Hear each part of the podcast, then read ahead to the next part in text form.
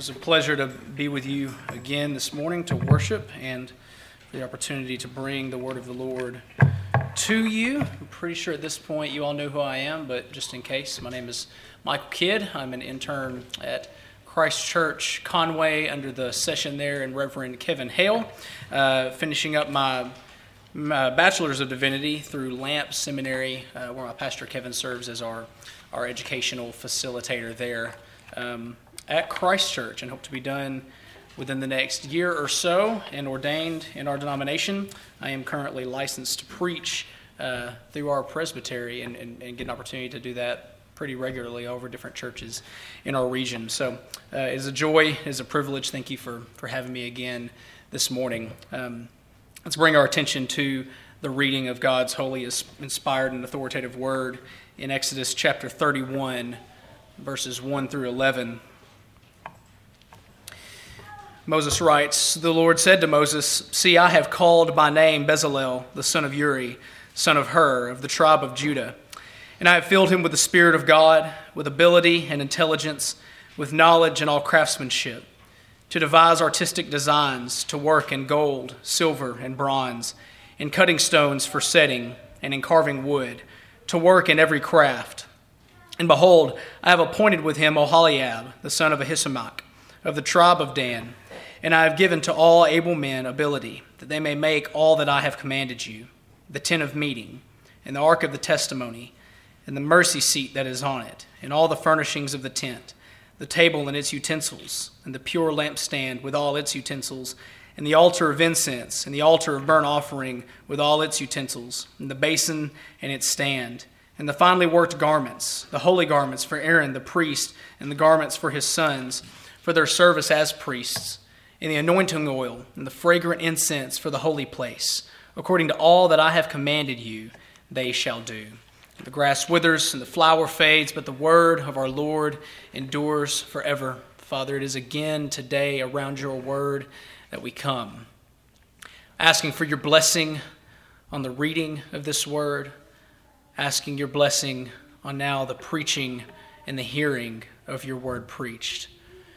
I pray, Father, that I could be a mere mouthpiece for you, that I could speak the words accurately that you have inspired by your Spirit here in this text, that I might rightly divide your word of truth, and that your people would be enabled and equipped and ready to hear it, that all of us would be enabled, readied, and equipped to apply it to our lives. That we might not let worship end here in this building, but we would walk out of these doors and continue lives of worship to your holy, righteous name. It's in Christ that we pray. Amen. So, for some time, you folks have been working through this book of Exodus. I've had the privilege now of sharing a couple of other times with you uh, in, in the book of Exodus. And as we come to chapter 31, what's happening is we're reaching the end of another subsection within the book and kind of wrapping up all that we've, we've read and heard so far regarding uh, the tabernacle, the outer court, and all of the utensils and the, the instruments for worship that are within the tabernacle. So, this is sort of a bookend passage that will ultimately culminate next week uh, as, as Reverend Brad is back to preach uh, on God's word regarding the Sabbath at the end of chapter 31. But today, in verses 1 through 11, I hope that together we'll be able to see these things, that we'll be able to see in verses 1 through 2 and the first part of verse 6 the election of God, that we would see in verses 3 through 5 the Spirit of God, and that we would learn from the second part of verse 6 through verse 11 the vocation of God, and that we would, we would culminate all of this in understanding how we are all to respond to these great truths. So let's work through this text together this morning. First, the election of God, verses 1 through 2. The Lord said to Moses, See, I have called by name Bezalel, the son of Uri, son of Hur, of the tribe of Judah.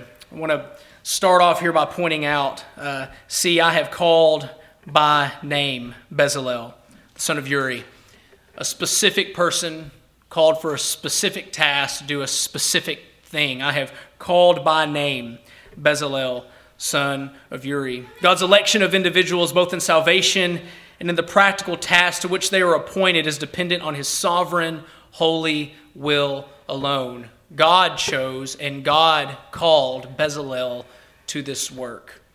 He didn't just happen to be there. It was no mere accident that he was present. It was no mere accident that he had the giftings and the talents that he had. This was indeed the sovereign and divine purpose of God that this individual would be called to this work. And rather than that causing us to feel useless, this should cause us to feel empowered. I know for a fact that in this church, both in the worship and in the preaching, that you are not left unaware of the reality of your own sin, of your own weaknesses, of your own failures, of your own unrighteousness. You see, were what we did in the work and worship of God dependent solely on who we were and solely on what we could accomplish and who just happened to be there in and of ourselves, then indeed we would have need to feel useless because what in and of ourselves can we do? But God calls men and women by name to accomplish his work, just as he does Bezalel here in this text. We're told specifically about this individual that he is the son of Hur. Now, We've seen Hur before whenever the Israelites were battling the Amalekites, and I think I might have even shared this with you back from Exodus 24. Remember, Moses was standing up on the mountain overseeing the battle, and as long as his arms were raised, the Israelites won. When his arms were lowered, the Israelites would begin to be defeated. And so Aaron and Hur were the ones who stood on either side of Moses, propping up his arms that God might give Israel the victory. And so we at least know something about Bezalel. He's at least of some prominence. And tradition even says that, that Hur married Miriam, Moses' sister, and so therefore Hur may very well be, or Bezalel may very well be Moses' nephew. I say all this not just to give you empty facts, but that you would see that when we're, when we're talking about Bezalel here, we're talking about somebody of, of prominence, of importance. He, he mattered, and that's going to matter for us here just shortly. Not only was he a prominent individual within the family of Moses, but he was of the tribe of Judah. Throughout the scriptures, the most prominent tribe of all of Israel. Uh, Judah was the most prominent tribe, and, and as it is, this is the tribe from whom the Christ would come. So we have a prominent individual of a prominent family from a prominent tribe called to do a prominent work and a very, very prominent thing that is taking place in this building and development of God's place of worship. But if we skip to verse 6 and read the first part of it, it says, And behold, I have appointed with him Oholiab, the son of Ahisamach. Now, you all know who Ahisamach is, right? Neither do I. and neither do most commentators. I'm sure we could find some tradition somewhere that tells us who he is, but nonetheless, we don't really know. We don't, as little as we're told about Bezalel, the son of Hur, we're told even less about Oholiab, the son of Ahisamach. And not only are we told even less about him, but Oholiab was from the tribe of Dan. Dan was arguably probably the least prominent of all the tribes of Israel. Do you see the connection here? That in this great work of this development and of this building of God's place of worship, where God had, was going to choose to come and dwell among his people, where God was going to provide a way for these sinful, rebellious, stiff necked Israelites to come and worship him, he chooses one Bezalel, a man of prominence, of a prominent tribe from a prominent family, and one Oholiab, son of Ahisamach, somebody we have no idea who he is, who comes from arguably one of the least valued tribes of the Israelites. And it is these two who are to work together in the development and the construction and the building of God's tabernacle. Now, what does this, what does this mean for us? Well, what it means for us is just this that again, it's not about you that God's work matters and stands. It is not on you and you alone that God's work will develop and be done. It's not on your stance in, in society or in the community. It's not on any place of prominence or any place of a lack of prominence that you might hold that determines your value and your worth in the work and worship of this one triune God. And why is that? Because of the election of God because it is God who calls men and women by name to carry out his worship. It is God who chooses and ordains who those are who will come into his presence to worship him. It is him that specifically ordains who they are, when they will be, what they will do, how they will carry it out, and for what purpose it will be done. And ultimately, we all know that all of the purpose for which it is done is for the glory of his great and holy name. This passage teaches us and should remind us of the election of God and what God calls us as his people to do. Now, as we move to verse 3, we begin to learn about a very important subject, one that is sadly oftentimes overlooked in Reformed churches the Spirit of God. In verse 3, Moses writes, And I have filled him him being Bezalel, filled him with the Spirit of God, with ability and intelligence, with knowledge and all craftsmanship, to devise artistic designs, to work in gold, silver, and bronze, in cutting stones for setting, and in carving wood, to work in every craft. Bezalel was not only not selected purely because of his own gifts and talents, although those were obviously present, but he was empowered by the Spirit of God to carry out this work. Plenty of men and women have talents and gifts and skills. Plenty of Christians have great talents and skills, and there are plenty of non Christians that have great talents and skills. And, and all of those, both Christians and non, have these gifts and talents and skills that they can indeed use to work together for good. There's no question about that whatsoever. But apart from the empowerment, the anointing, and the application of the Spirit of God on that work, it is for naught. We hold to a doctrine here of, of total depravity. And we, we don't hold to a doctrine of utter depravity, which is that everybody is as bad as they could be, but total depravity that all of us in every part and being of ourselves are indeed sinful and depraved. A question naturally arises out of that conversation of, well, can non believers do good? Is there anything good that they can do? And certainly, yes, there is good that they can do in the sense of they can find found hospitals and they can found schools and they can develop nonprofit organizations and they can feed and clothe and, and house the poor. They can do all of these good things, and those things should certainly be called good, and they should certainly receive the accolades that in this world those things deserve. But apart from the anointing power of the Spirit of God on those works, they're nothing. They are, as the writer of Ecclesiastes says, vanity, vanity, all is vanity. They still only end in death, they still only end in destruction. But, but here, what we have is this, these individuals that are being brought together to do this great work, and they're not to rely solely and only on their own power, solely and only on their own ability, but it, it tells us that they were anointed with God's Spirit. God says, I have filled him with the Spirit of God. And so, from this Spirit and this gifting came ability, intelligence, knowledge, craftsmanship. All of these things that surround their, their mind, what they knew, what they knew how to do, and all of these practical works were given that they might carry out this work. These giftings were specific towards artistic and structural design. It actually says artistic design to work in gold, silver, bronze, and cutting stone, carving wood, and in case that didn't cover it all, every craft. I never have been a great worker with my hands. I just I just don't have the patience for it, but I have met some individuals in my life that can put together some beautiful work of wood beautiful work of metal, beautiful work of stone. My best friend growing up in high school was a bricklayer, and not just your regular old bricklayer like he could, you know, brick a house. I mean, this guy could do some designs and some structures and some artistic crafting with these just plain red bricks, but it was it was beautiful.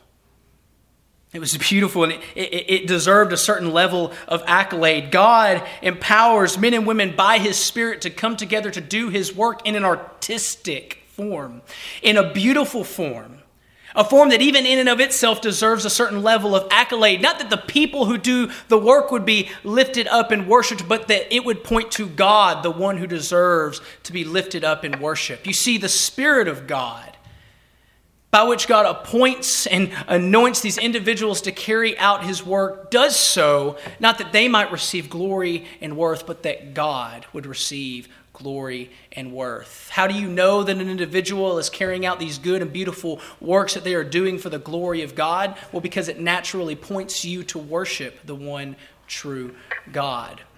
Martin Luther supposedly has a famous quote where he says that, that the shoemaker the Christian shoemaker doesn't glorify God in his makings of shoes by putting little crosses on each shoe, but that he does so by making the best shoes that he can possibly make. And that is done that God might be glorified. Now, in this Spirit of God being or that these, these individuals being filled with the Spirit of God to carry out all of these works, I want to point out a little biblical theology for you because this is not a one off incident of God's empowering an individual to particular tasks for his purpose and glory.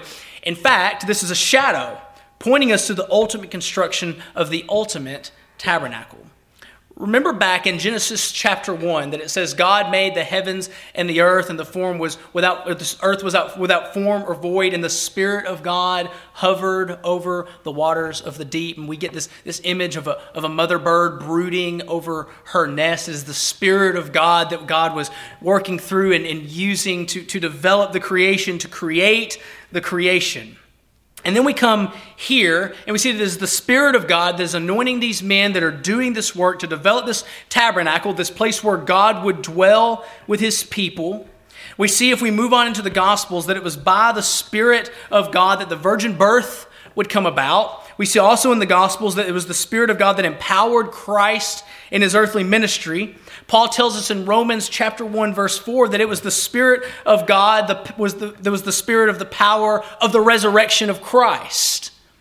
And so you see this, this thread throughout the scriptures of the work that the Spirit particularly is doing. And then finally, when we get to Acts 2, we see that it is the Spirit of God that rests like tongues of fire on the apostles as they preach the Word of God in every tribe, tongue, and language that was under heaven that was present at the day of Pentecost. This isn't a one off thing. And this isn't something for us to just, just look at and go, oh, that was cool. Bezalel had the Holy Spirit. That's neat.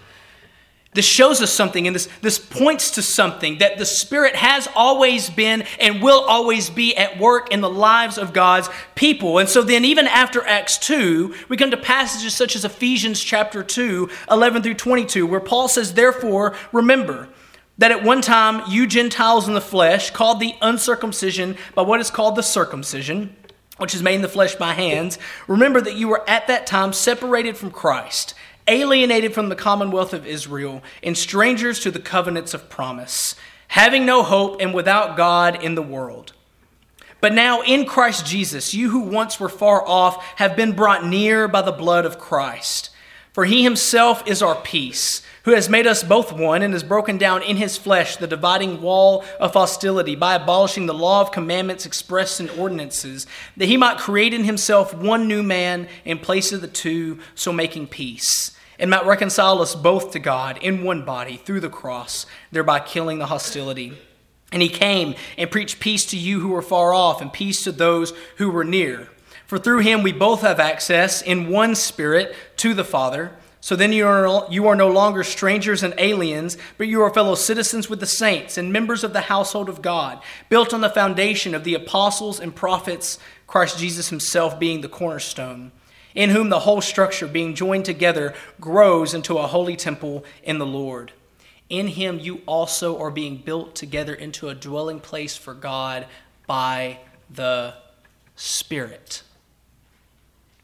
And so, just as Paul told the Corinthians that these things that were written down in the first five books of the Bible were, were written for our instruction, so we look at this passage today, and we should, as New Covenant believers, hear those echoes of Acts chapter 2 and Ephesians chapter 2. And we should realize that what all of this is pointing to is the empowerment of the Spirit of God in all of the lives of all the people of God, that we might indeed be the people that God has ordained and elected to dwell in our midst that we would realize that as we worship here today around God's word and around God's sacrament, that God is indeed pleased by his Spirit to meet with us here in our worship. That when we come and we gather together here that it is not just by some rote memory or some robotic tendency that we have that i have to wake up every sunday at this time wear these clothes be at this place at this time do these things get out in time to get the beat the baptist to lunch and then get home to take my sunday afternoon nap just to do it all again next week. This isn't robotic rote memory worship but this is indeed spirit empowered preaching spirit empowered sacraments spirit spirit empowered worship that God has ordained for you in His Holy Scriptures, all because of what Christ has done. Jesus told his apostles that it is good for me that I leave you because if I do not leave you, the Helper, the Holy Spirit, cannot come. Christ ascended to the right hand of the Father that he might carry out his role of mediator on your behalf, that the Spirit might come and carry out his role of helper within you. The same spirit that brooded over the waters at the beginning of creation, this same spirit that dwelt in Moses and in Aaron, the same spirit that dwelt in Bezalel and Oholiab, the same spirit that dwelt in all of the prophets, the same spirit that brought about the virgin birth, that empowered Christ in his earthly ministry, that resurrected him from the dead, this same spirit that dwelt on the apostles in Pentecost, this same spirit that inspired this text is the same spirit that dwells in and empowers empowers you. So your sin doesn't leave you hopeless, and your sin doesn't leave you crippled, and your sin doesn't leave you ruined. Not because you're not all of those things, but because Christ in His grace has died for you, resurrected on your behalf, intercedes for you, and His Spirit dwells in you. This text points us to so much more than just a couple of dudes who are going to build some really big tent for these you know foreign people from long ago to do this weird stuff that we don't understand all of this was written for our instruction and written that we might be pointed to Jesus Christ and reminded of the work of the Spirit in our lives. Matthew Henry said rather beautifully that when Christ sent his apostles to rear the gospel tabernacle, he poured out his Spirit upon them to enable them to speak with tongues the wonderful works of God, not to work upon metal, but to work upon men. So much more excellent were the gifts, as the tabernacle to be pitched was a greater and more perfect tabernacle, as the apostle calls it.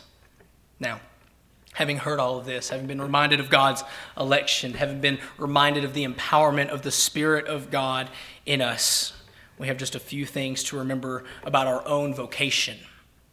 Because, yes, indeed, what we do here is what the scriptures of old were pointing us towards. And indeed, I take back nothing that I just said regarding the worship of God's people on the Sabbath Sunday.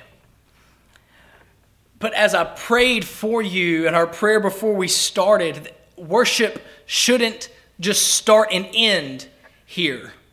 Sure, in a, in a corporate sense, yes, this is when we come together to worship. But worship doesn't end when you walk out those doors.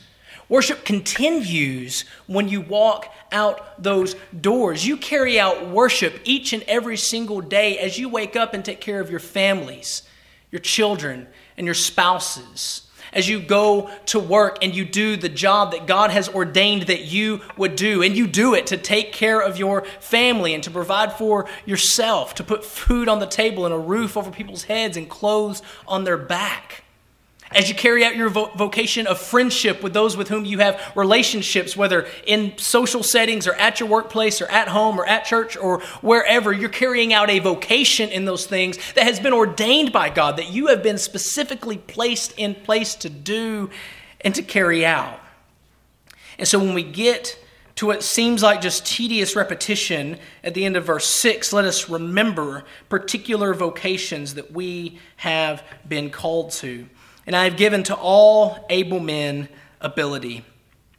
Let me read that again. And I have given to all able men ability, that they may make all that I have commanded you the tent of meeting, and the ark of the testimony, and the mercy seat that is on it, and all the furnishings of the tent, the table and its utensils, and the pure lampstand with all its utensils, and the altar of incense, and the altar of burnt offering with all its utensils, and the basin and its stand, and the finely worked garments, the holy garments for Aaron the priest, and the garments of his sons for their service as priests, and the anointing oil, and the fragrant incense for the holy place, according to all that I have commanded you, they shall do.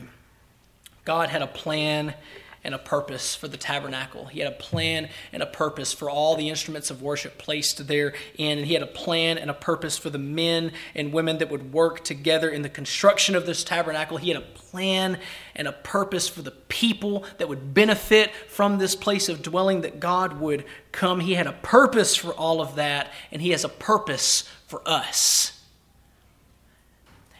See, I know because I did it just this week that some days the alarm clock goes off or it doesn't, and you wake up and you have to start your day and you get that just kind of sick, empty feeling in the pit of your gut where like you kind of feel like you might have to throw up, but you know you're not going to. And when you try to think about why, you're like, because I just don't want to do it today. I just don't have it in me, remember this that God has elected and chosen you, and God has empowered you by that Spirit, and God has appointed you right where you are. As ministers, we get asked all the time, How do I know God's will for my life? And I always tell people, Look around. What's happening? Because we serve a sovereign God who has decreed all things from the beginning of time. What's God's will for your life? What's in front of you right now? What's available to you right now? And it may be something that's seemingly so menial as making dinner for your family at the end of the day. It may be something so simple and menial as putting gas in your wife's car because she just can't seem to figure out how to work the gas nozzle. It may be something so simple and so menial as playing with your children or your grandchildren in the backyard.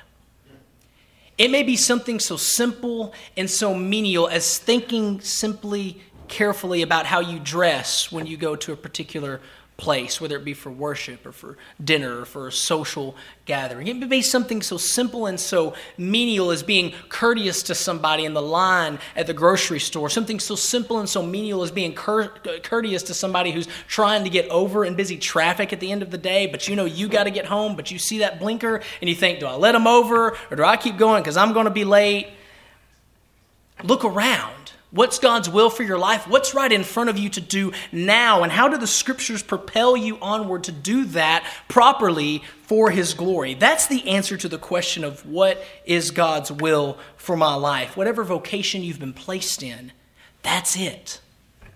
That's it. There's no writing on the walls.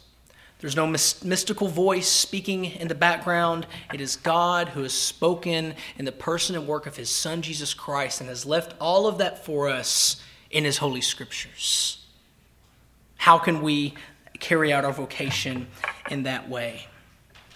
Paul has already told us in Ephesians 2:22 about how it is the spirit of God that is working all of us together as a dwelling place for God. He goes on in Ephesians 4 to talk about how when Christ ascended he he gave gifts to men and he specifically mentions gifts of ministry that are given to men within the church to carry out the ministry of the word, the prophets, the apostles, the evangelists and the shepherd teachers.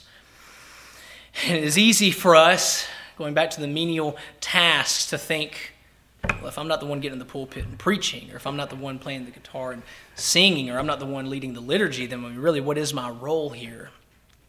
But Paul says something elsewhere about that very thing, 1 Corinthians 12, 12 through 26. For just as the body is one and has many members, and all the members of the body, though many, are one body, so it is with Christ.